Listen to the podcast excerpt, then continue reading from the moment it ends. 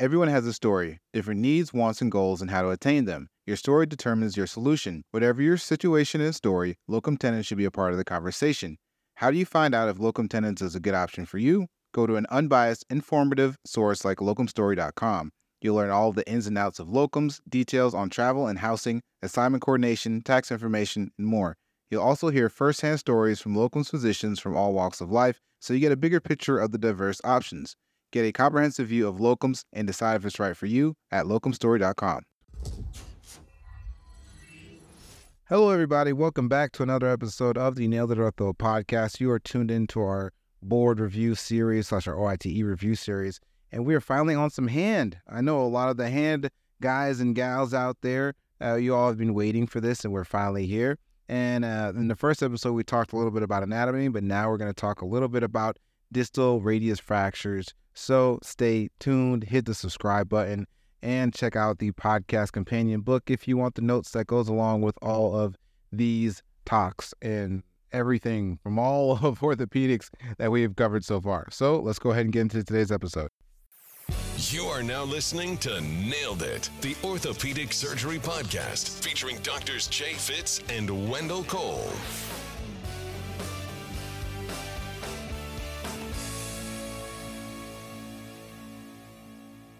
Moving forward to some hand and wrist trauma, I guess we'll kind of start on some distal radius stuff here. So I guess what are some common eponyms for distal radius fractures? Because you know there's a bunch of different ways that these fractures can displace, and sometimes a lot of people just use their eponyms instead of saying we have a distal radius fracture. And Sometimes you know it's good for communication as well. These do make it kind of easy communication between specialties. Really, I mean, this, I would say that this is probably seen more with communication between like a primary care doc and an ER doc with us, and they'll say like, "Hey, I got a Colles or a Barton or this or that. But regardless, so a Colles is an extra-articular distal radius fracture that is dorsally displaced or volarly angulated. A Smith's fracture is a extra-articular distal radius fracture that is volarly displaced or dorsally angulated. A Barton, so there can be volar and dorsal Bartons, but basically they are a shear type injury similar to what you see in the kind of a lateral tibial plateau shear injury. They are intra-articular. The Chauffeur fracture is intra-articular fracture that involves the radial styloid. A Die-Punch fracture is a axial based fracture pattern that involves the lunate impacting into the lunate facet of the distal radius and is more of an impaction or axial loading type of injury. So, those are the common eponyms. Obviously, probably in your fracture conferences or in talking with your hand and wrist attendings, it's more appropriate to say a comminuted intra-articular fracture of the distal radius with volar angulation. That gives them a little bit of a better idea than just like, oh, Colles fracture or whatever. So this is definitely something you should know. What are the r- normal radiographic parameters that you need to know when discussing distal radius fractures and fixation of those intraoperatively? Yeah, so three things classically. I'm already getting asked this a bunch on uh, away rotations but your volar tilt. So you want your your the tilt of your distal radius. If you look at it from a lateral and and you have a line going through the you know kind of on the axis of the radius, and then you draw a line about the articular surface. That's kind of that volar tilt. So you want that to be within 11 degrees. The radial inclination. So if you take a line and you draw it, you know, you're looking at the AP or the PA, and you take a line and you connect kind of the radial styloid along the distal part of the radius as well, and you compare that with a line horizontal, that should be around 23 degrees. And the radial height that should be around 11 millimeters. I think people say kind of to see like the 11 times 2 to remember is an easier way, like, you know, 11 degrees, 22 degrees of radial inclination, and 11 millimeters of radial height give or take. Now, what are some characteristics of unstable distal radius fractures? Like we see this, like, you know, the x-rays show up and we see that and we're like, you know, even if we reduce it, like this is probably going to be pretty unstable. Yeah. So you're basically going off of intuition, which is what Dr. LaFontaine also did. But basically, LaFontaine came up with a criteria or a set of characteristics for a distal radius fracture to kind of predict will this maintain reduction or not? And so these LaFontaine criteria are age greater than 60, may have a, a over 50% risk of reduction loss. And it's one of those things where it's kind of osteoporotic bone, not as stout metaphyseal bone or cortical bone, you're going to lose the reduction. If you have involvement of the distal ulna as well, and this is not necessarily a ulna styloid distal ulna, but if it's a in the distal ulna metaphysis, if that is also fractured, you'll lose that ulnar base buttress to help maintain length. If there's any intra-articular involvement, obviously that's worrisome for loss of reduction, fracture comminution of the metaphysis, and then dorsal angulation greater than 20 degrees. And so these are the things that you're going to kind of look for and see like, ooh, this is something that would hold up with a good splint and mold versus hey we should keep a close eye on this distal radius because it does involve comminution intra-articular involvement and a distal ulna fracture. Well that one's probably going to lose its reduction and and may benefit more from operative stabilization but those are the kind of lafontaine criteria. And so some of the distal radius fractures that can be treated non-operatively and what's the typical protocol for that? Yeah so you know these can be fractured with good alignment after reduction and you know typically like the non-displaced fracture. So you reduce it you put in a sugar tong splint if that's what you do at your institution or cast it if that's what you do at your institution but you want some way to reduce it and immobilize it and typically, how this is is these fractures, you have them kind of come back every week. Let's say, for example, the first three weeks, get x rays to make sure your reduction has stayed. You may transition them to a short arm cast at some point. I know there's some advocates of long arm casting still, but I think short arm casting is what a majority of people do. You know, once it's been enough time, say, for example, four to six weeks or so, some people will transition them to a removable wrist splint if they see healing on x rays, then clinical exam findings, which they don't have much tenderness, things of that sort. But basically, you want to just keep a close eye on these fractures, make sure they don't re-reduce, not re-reduce, make sure they don't lose your reduction. So you, again, you want to just keep a close eye on these. And out of that LaFontaine criteria, what is the major or one of the main factors that may determine that you may lose your reduction? It's going to be the age of the patient. And to me, that it makes just more intuitive sense that if they have more osteoporotic bone, weaker bone, regardless of how good you get that reduction, there's always that void of bone that happens because of the fracture and it's going to lose its its reduction whereas a 20 year old fractures their distal radius they still have very robust bone and so they'll be they'll maintain that reduction a little bit better. And this is i have never seen this but my attendings talk about it or when i was a resident yeah. I should say my colleagues now talk about this. And let's say you have a patient who they fractured their distal radius about, I don't know, four or five weeks ago. And they say that they they just have weakness in their thumb. They're not able to open their hand and grip things. What's the complication that is seen with the non-operative treatment of distal radius fractures? Yeah, it's going to be late EPL rupture. So again, just like you said, around four to six weeks after injury, they're just unable to extend their thumb. And I think they were saying that this may be due to maybe something vascular happens, you know, when you have these injuries, but late EPL rupture. So you want to check everybody that comes to your clinic after, you know, you're treating a non-optus raise to make sure they can extend their thumb IP joint. And if they cannot and they have this EPL rupture, you can treat this with an EIP EPL transfer. Now, so we talked about like, you know, kind of non op these fractures and some of the complications associated. What are the operative indications for distal radius fractures? Yeah, intra-articular displacement greater than two millimeters, just like any other joint in orthopedics. Dorsal angulation greater than 10 degrees compared to their contralateral side. So this does not necessarily mean dorsal angulation greater than 10 overall, because they may have had a more neutral volar tilt in the first place and you're not really correcting much if you compare it to their contralateral distal radius. Um, so yeah, if it's greater than 10 to 15 degrees from their contralateral side, they'll notice their change in wrist range of motion. So that would be a good one to fix. If their radial shortening is greater than three millimeters after reduction, you want to do a really good job of maintaining that radial length. Because if that radius shortens, then you start to get ulnar abutment, the lunate, and they have pain anytime they ulnarly deviate their hand.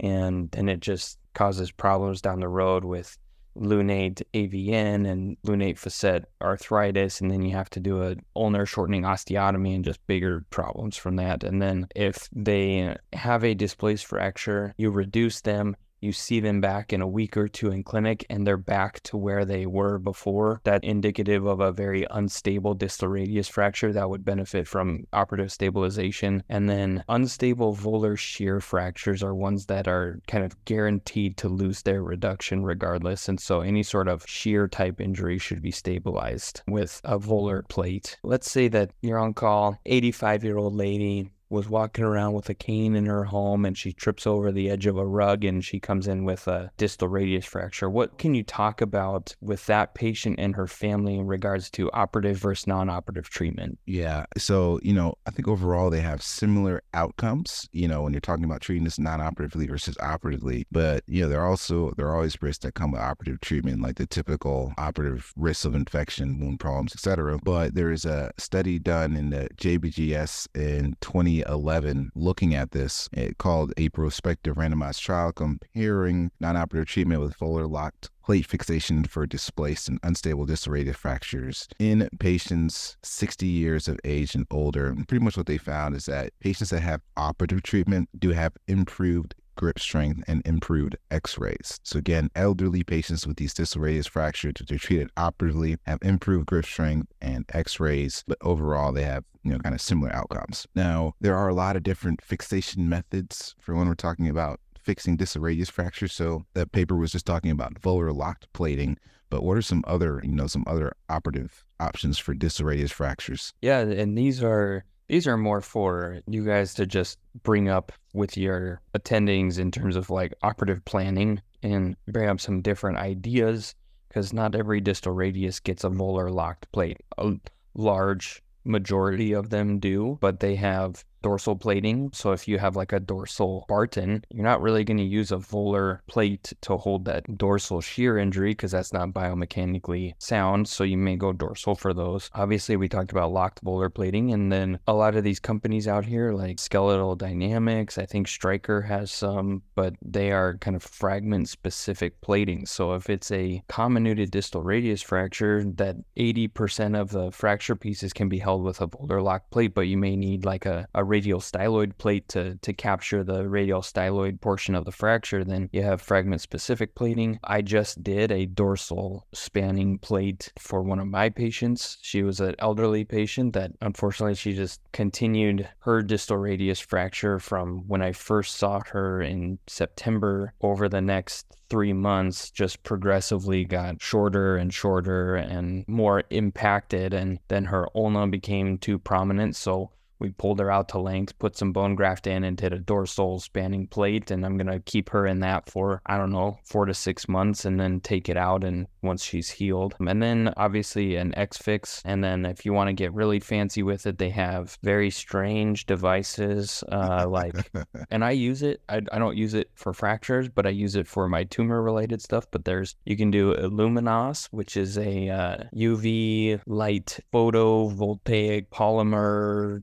curing system that uses an intramedullary kind of cement curing thing to hold these distal radius fractures or an intramedullary nail. So, or you can also do K wires for the even in non pediatric patients. I've seen K wires for trauma patients in the ICU that just need something to hold their distal radius in place while they kind of heal provisionally and then can go and transition them to something else. So, plenty of options, and you should all be aware of them for planning and discussion purposes with patients and with your uh, attending. So let's say uh, you have your patient and they have a distal radius fracture, but they're also like, man, my thumb and index finger are starting to get really, really numb and tingly, and just broke my hand like a like a day ago or my wrist a day ago. What sort of things are you worried about?